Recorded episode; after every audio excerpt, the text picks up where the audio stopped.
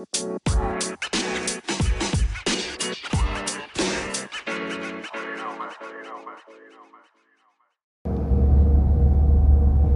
hoppers, gimana kabarnya? Semoga kalian semua baik-baik dan sehat-sehat semua. Dan hari ini saya merekam um, tanggal 31 Maret ya 2020 dalam perjalanan masih menuju kantor. Kantor masih buka, tapi uh, shift-shiftan ya.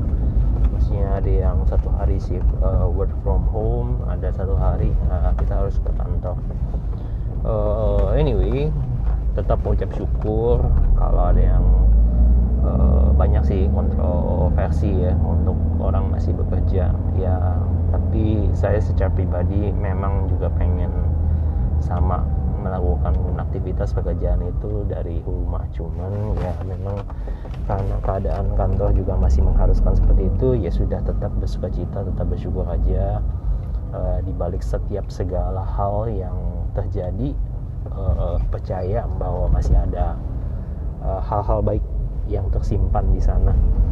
Oke, okay, anyway, um, update tentang COVID ya. Ini masih tentang COVID. Uh, Indonesia kemarin dicatat secara statistik uh, yang terkena positif dampak COVID-19 adalah 1.414 orang di mana ada 122 orang meninggal dan 5 orang sembuh dari COVID. Dan death rate daripada negara kita Indonesia itu di angka 8% dan itu uh, tertinggi nomor 4 setelah Amerika, Italia dan uh, saya lupa. Lupa saya. Um, cukup tinggi. Tapi kita malah lebih tinggi daripada China ya. China itu 6% kalau nggak salah. Indonesia death rate-nya 8% nah ini uh, ber uh, sangat sebuah fakta ya. Sebuah fakta yang tertulis yang sementara ini cukup mencengangkan beberapa insiden ini memang uh, unpredictable banget ya semua dunia juga tidak menyangka bahwa COVID-19 menjadi sebuah pandemi global yang membuat keresahan, ketakutan ke semua lapisan masyarakat dunia gitu ya. Bukannya cuman waktu itu cuman lokal, kita cuman berpikir China, bahkan banyak orang juga beberapa tempo waktu lalu mensyukuri gitu ya bahwa China yang kena ya sebagai katanya penyakit ini sebagai sebuah pembalasan dari uh, yang maha kuasa gitu ya tentang tentang apa yang dilakukan oleh China dan lain sebagainya. Tetapi sekarang ini kita tidak bisa lagi berbicara tentang uh, China saja. Ini bicara juga tentang global dunia gitu, ya.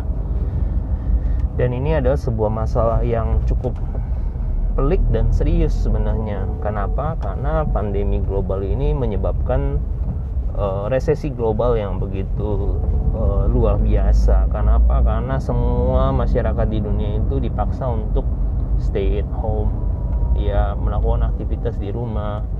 Semua pabrik-pabrik juga uh, tensionnya menurun. Ya bisa dibayangin ya, apalagi kita yang di Indonesia, kita nggak ngomong di luar negeri lah. Kita yang di Indonesia aja banyak kantor-kantor diliburkan, bank, yang mungkin belum diliburkan bank ya tapi e, pembatasan jam waktu operasionalnya beberapa cabang yang pembantunya sudah ditutup dan lain sebagainya e, ini menunjukkan sebuah e, sebuah perubahan perubahan dari skala yang yang yang yang biasanya terjadi gitu. dan ini melihat kita melihat bahwa perubahan ini berdampak kepada banyak hal, banyak segi, banyak aspek gitu ya di dalam setiap uh, sendi-sendi ekonomi, sendi-sendi uh, uh, apa pelayanan gitu ya semua ya. Jadi gereja pun ditutup, uh, masjid uh, untuk sholat Jumat pun tidak dianjurkan dan sebagainya. Banyak sekali perubahan-perubahan yang terjadi. Nah, yang saya mau bahas hari ini sebenarnya lebih ke arah uh, change ya change-nya ya uh, memang sebuah kadang sebuah hal terjadi itu membuat kita change berubah ya ini ada sebuah kata yang yang yang unik. Memang manusia memang dituntut untuk senantiasa berubah. Kita memang bi tidak terbiasa untuk berubah dan tidak nyaman untuk berubah. Setuju ya? Tapi pandemi covid ini membuat semua orang mau tidak mau suka tidak suka mereka harus berubah. Apa yang harus berubah? Yang pertama mereka harus merubah kebiasaan mereka. Ya kebiasaan orang-orang itu dirubah. Yang pertama mereka tidak terbiasa menggunakan masker APD gitu ya. Apalagi orang Indonesia ya. Kalau saya lihat di di apa di berbagai daerah saya kebetulan kerja di kontraktor. Semua orang Indonesia itu paling bandel dan males menggunakan alat pelindung diri atau APD mau pakai helm pakai pakai helm males panas pakai sepatu males gerah pakainya sandal jepit. Uh, apalagi sekarang gitu disuruh pakai masker. Waduh. Tapi keadaan pandemi global ini bukan sesuatu hal yang bisa ditawar atau tidak ditawar tidak di, bisa ditawar iya atau tidak gitu. Harus wajib. Ya mereka diharuskan menggunakan masker ketika berpergian keluar sana kita juga yang keluar diwajibkan untuk menggunakan masker dan lain sebagainya. Ini menjadi sebuah sebuah hal yang membuka mata dunia bahwa ya ini harus ada sebuah perubahan gitu. Orang-orang di luar sana juga sama gitu. Harus menggunakan masker ya. Dan apalagi yang berubah cara mereka untuk uh, memperhatikan kesehatan dirinya itu juga berubah. Orang biasa dulu selebor makan nggak cuci tangan ya langsung comot aja pakai tangan dan sebagainya. Sekarang kita mau tidak mau diajarkan untuk menerapkan pola hidup bersih gitu. Cuci tangan masuk ke rumah cuci tangan mandi dan lain sebagainya. Jadi benar-benar suatu kualitas sanitasi yang yang yang berubah gitu selain kebiasaan berubah pola sanitasinya pun berubah gitu ini sebuah uh, change uh, yang yang memang uh, merupakan sebuah hal yang kita harus sadari uh, ini berdampak kepada semua orang gitu. Iya. Yeah. Ya, kemudian apalagi change-nya? Change-nya yang lainnya adalah sebenarnya kalau saya lihat adalah cultural ya social and cultural. Uh, tidak dipungkiri bahwa kebiasaan dari kita itu kebiasaan nongkrong. Kita suka nongkrong. Manusia itu suka bersosial bersosialisasi dengan adanya pandemi COVID-19 ini kita bisa melihat bahwa change itu terjadi bahwa eh, tempat-tempat hiburan, tempat-tempat ibadah, tempat-tempat perbelanjaan yang bisa uh, berpotensi mengumpulkan banyak orang di dalamnya itu harus mau tidak mau saat sekarang ini diliburkan, ditutup, di, tidak diizinkan beroperasi. Saudara bisa bayangkan ini ada sebuah perubahan yang cukup signifikan, ya. Mall yang biasanya rame, ya kita yang biasa kalau ke mall itu nyari parkir susah. Sekarang di Jakarta itu mall itu sepi. Bahkan saya pernah melihat sebuah news yang menyatakan bahwa uh, sebuah mall di daerah Tangerang di Banten itu sempat dibuat edarannya tutup sampai uh, bulan Mei. Jadi edaran itu dari bulan Maret. Jadi sekitar dua bulan guys. Bisa dibayangin gitu tempat hiburan ditutup uh, selama dua bulan dan jangan cuman melihat uh, mall besarnya gitu, tapi kita lihat juga berapa banyak orang yang mencari nafkah, mengais nafkah di sana, membuka toko, membuka usaha. Mereka mau tidak mau harus tutup gitu. Even mereka itu jual makanan, mereka jual pakaian, jual apa pun itu yang laku sekalipun, mereka harus submit. Harus tutup. Mereka dengan terpaksa harus mengikuti anjuran pemerintah bahwa larangan berkumpul bersosialisasi itu bisa menimbulkan namanya efek penularan infeksi corona atau covid-19 berubah cara mereka bersosialisasi berubah juga cara mereka yang tadinya dagang mengandalkan toko mereka tidak mau tidak mau harus online mereka harus belajar Nah, buat toko-toko, buat pedagang-pedagang yang tidak uh, bisa berubah, ini bagaimana? Yaitu yang saya bilang, mau tidak mau mereka akan pasti suffer. Ada sebuah hal yang yang yang saya temukan dari COVID-19 ini bahwa orang yang tidak siap dengan perubahan itu orang yang paling menderita sekali kerugian banyak sekali line-line of business yang memang juga tidak bisa digantikan secara langsung dengan cara online gitu. Tapi uh, buat saya sebuah bisnis yang mempersiapkan platform online itu jauh masih lebih aman ketimbang platform bisnis bisnis lain yang yang belum mempersiapkan diri dari sisi online.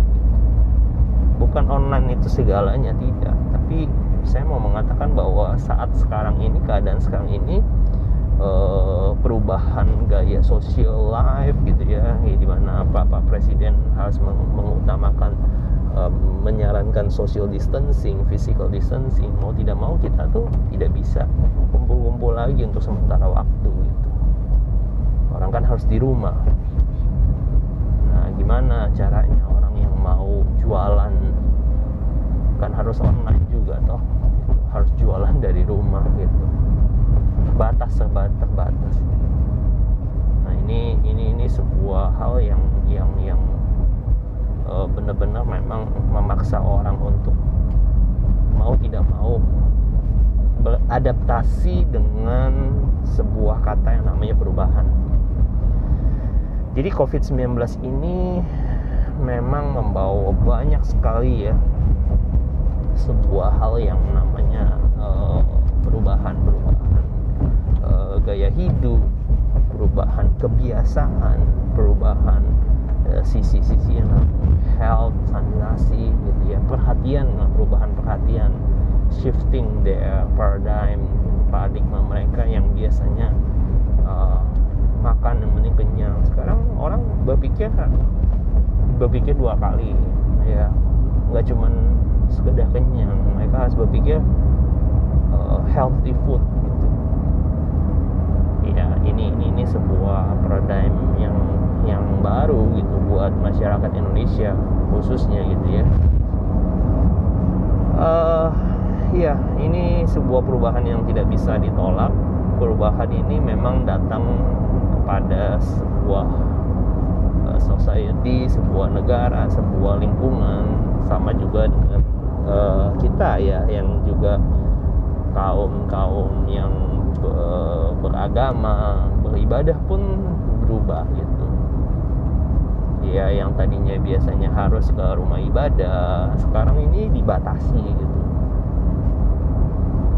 Itu pun juga berubah gitu yang tadinya gereja-gereja ortodoks yang yang memang mengementingkan mengemukakan atau mengutamakan pertemuan ibadah secara konvensional mereka agak sedikit kalau gereja yang tidak siap gereja ini agak sedikit uh, kaget ya gitu ya dengan perubahan seperti ini. Apalagi kita melihat bahwa uh, sebentar lagi mau momen pasca gitu. jadi banyak sekali ya eh, perubahan-perubahan ini cepat sekali dengan cepat terjadi. Cepat banget ya. Nggak berganti. Tapi tetap sobat hoppers di mana pun kalian berada uh, kalian eh, nggak uh, usah panik takut khawatir berlebihan. Karena kita percaya bahwa pandemi ini pun ada masanya. Ya seperti apa yang dikatakan di kitab suci bahwa segala untuk segala sesuatu itu ada waktu. Kita yakin kita punya pengharapan bahwa pandemi COVID-19 ini pasti akan berakhir gitu. Someone will find the cure gitu ya mungkin scientist ilmuwan pasti akan menemukan cure-nya. Uh, bagaimana menanggulangi virus ini dan saya percaya until that day uh, saat sekarang ini kita yang terbaik adalah yang pertama adalah jaga kesehatan kita masing-masing perhatikan uh, imunitas kita gitu ya jangan sampai kita drop makan yang teratur istirahat yang cukup. Ya jangan lupa kalau memang mau olahraga ya. Jangan makan doang tidur doang tapi kita juga minim olahraga. Ya dijaga itu tiga hal. Kemudian juga jaga kesehatan spiritual kita jaga iman kita. Jangan sampai saat-saat sekarang ini kita dibatasin untuk uh, beribadah di tempat ibadah membuat kita malah melupakan yang namanya sebuah arti kata ibadah ibadah itu sesungguhnya tidak dibatasi oleh ruang dan waktu gitu. ibadah itu kan hubungan personal kita dengan Tuhan ya. jadi jangan sampai itu diabaikan gitu ya prinsipnya adalah jaga imun dan jaga iman uh, mungkin itu saja tentang pesan saya dan jangan alergi terhadap sebuah kata perubahan ya karena dunia ini pun terus berubah. Ya ini adalah sebuah bagian sebuah pelajaran yang kita dapatkan di balik pandemi COVID-19 yang melanda seluruh dunia. Bukan hanya kita aja bukan Indonesia aja tapi seluruh dunia. Jadi ayo kita belajar untuk beradaptasi justru di saat-saat adaptasi ini kita perlu belajar apa yang harus kita kembangkan apa yang harus kita pelajari apa-apa saja yang kita bisa kerjakan ya. Banyak kok. Jadi di balik setiap persoalan itu selalu ada kesempatan selalu ada hal-hal yang terkandung di dalamnya. Ya saya selalu mengatakan blessings in disguise gitu. Oke itu aja dari saya. Thank you so much yang sudah mendengarkan. Dan semoga kalian semua sehat-sehat selalu. Sampai jumpa di episode berikutnya. Tuhan memberkati kita semua. God bless you all. Bye bye